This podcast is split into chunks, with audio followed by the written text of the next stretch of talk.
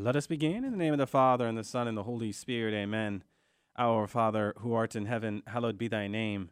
Thy kingdom come, thy will be done, on earth as it is in heaven.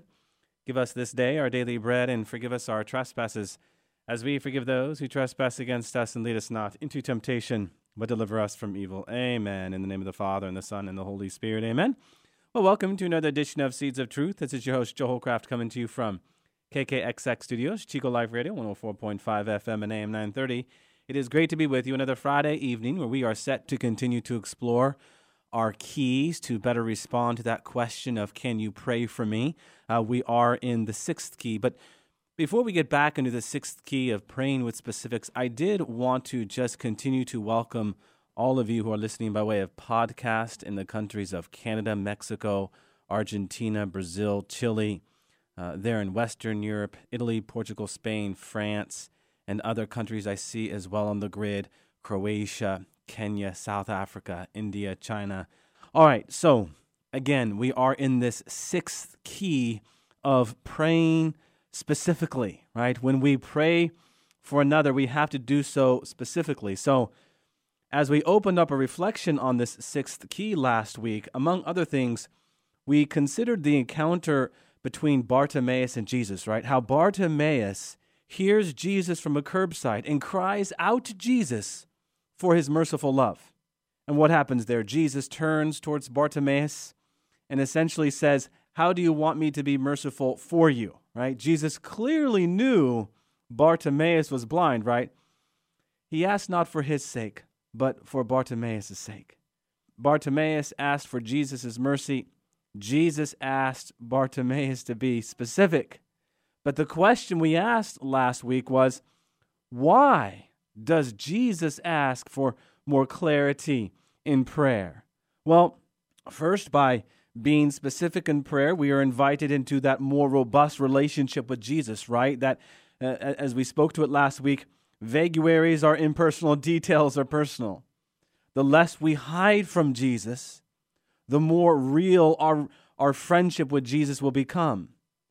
So, what's going on there? Well, as friend, Jesus desires to enter into the details of our need, not for his sake again, but for ours. Jesus wants us to know that he will meet our deepest desire. Second, specifics can help us identify what is from God versus what is from man. There we talked about Jesus really saying to you and I, uh, What can I do for you? And here we are made to examine more critically than those requests that are what? Holy versus unholy. I think this second point really helps us to better understand ourselves as we evaluate what motivates our request, right? Uh, because before most questions is the one question Does your prayer, your specific prayer request, seek to glorify man or God. So, third, then, as we look more deeply into our hearts, we might discover that undetailed, vague prayer seldom meets God in the many little ways that God desires to meet us, right? Before God does great big things for us, we have to allow Him to meet us in all of those small details of our everyday life. And over time, yes, God will renovate the bigger thing. But before He renovates the bigger thing, we have to be attentive to the smaller thing, lest the bigger thing just collapse altogether. If you don't lay the foundation well before you build the house, what's going to happen to the house? It's going to collapse.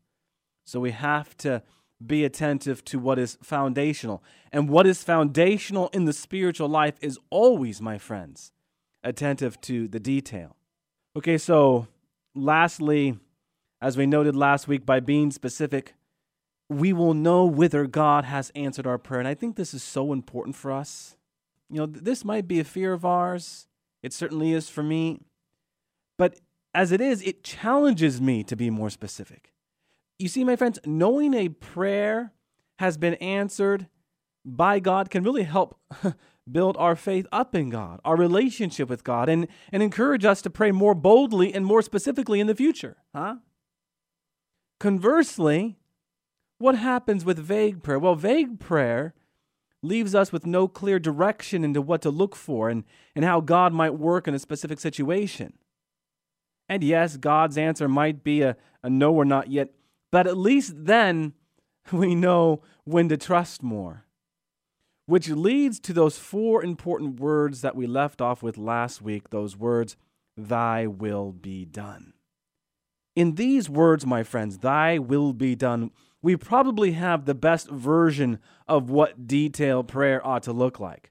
Not only because it is prayer imbued with trust, that act of faith that is quintessential to any good prayer, but prayer that states definitively, specifically, I place you, God, as my number one. You see, my friends, in that moment, we say to God, You know what I need before I ask, and it is my desire to enter into what you already know. This is a beautiful expression of prayer. This is a beautiful act of prayer, the, the stepping into, if you will, of what God already knows. And praying this, what is going on? Well, we are allowing the holiness of God to make our imperfect prayer whole again, or maybe better said, holy, right? W H O L E to H O L Y.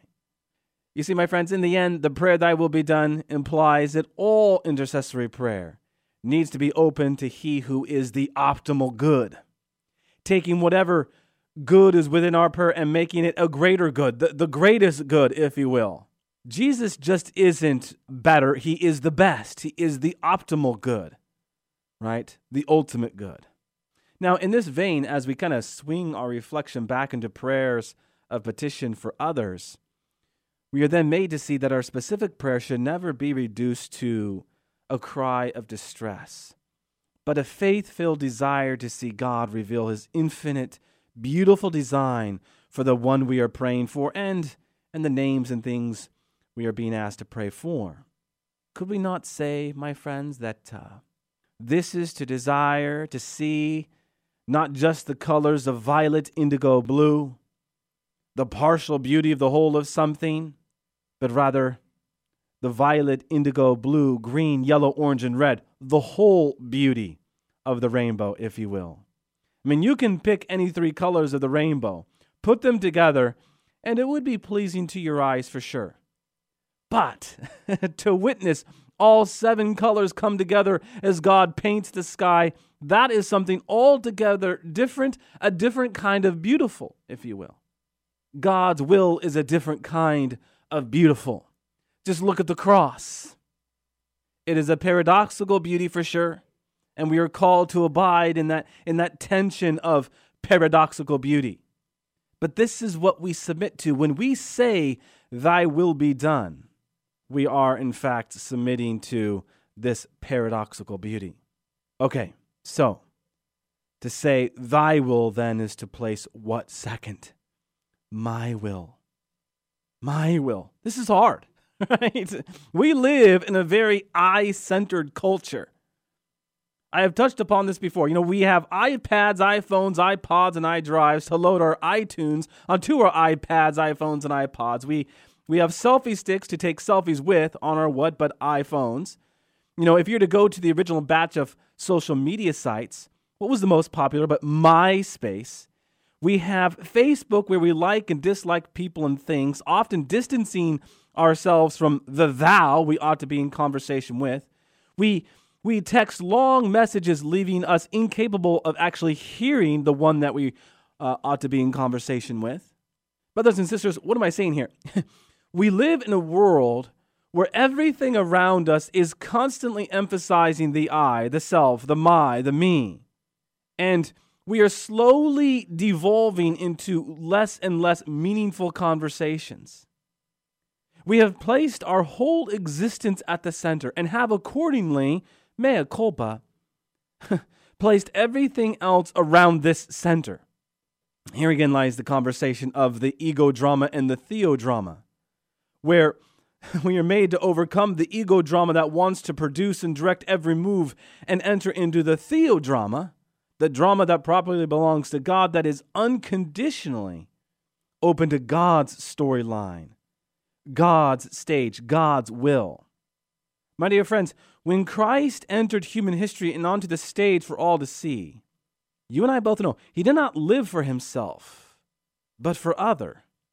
His whole life was radically new because it was radically lived for other.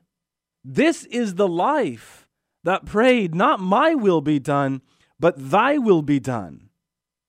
St. Paul said, Imitate me as I imitate Christ. Oh, well, the best version of this imitation, specific to prayer, is to specifically pray, Thy will be done.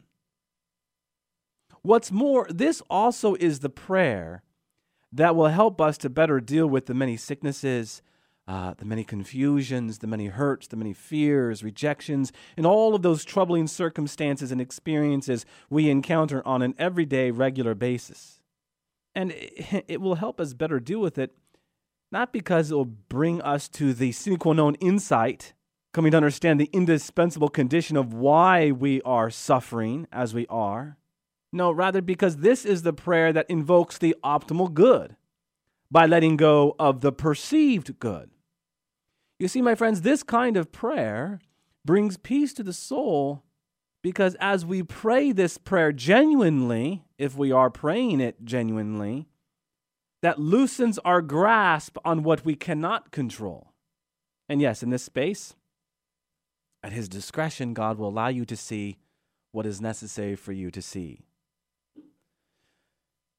In the end, my friends, the more informed we are in praying, Thy will be done, in our intercessory prayer, the more substance we bring to our prayer of mediation. Because as we take our prayers to the one who already knows what we need most, his return on our investment of prayer is exponential, exponential in its beauty, right? A return that includes the brilliance of the violet, indigo, and blue in the light of the green, orange, yellow, and red the whole beauty. Our deepest desire can only be met by God, who is the ultimate personification of what is true, good, and beautiful. And when we take up what is imperfect in our prayer and allow God to transform it in His perfection, that is the optimal, true, good, and beautiful. What will then take place in our lives is, well, something that is more good, more true, and more beautiful. Amen. Amen. All right, let us close with a word of prayer. In the name of the Father, and the Son, and the Holy Spirit. Amen.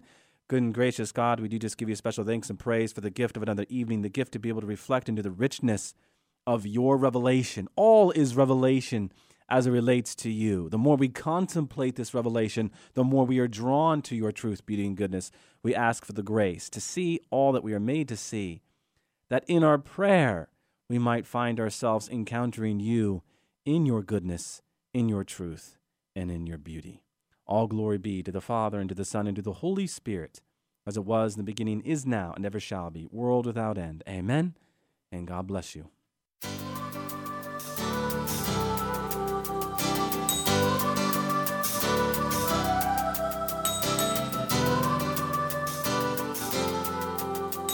Thanks for listening to Seeds of Truth, heard every evening Monday through Friday at 5:30 here on KKXX. If you'd like to hear this program or find out how you can help support Seeds of Truth, the website is joeholcraft.org.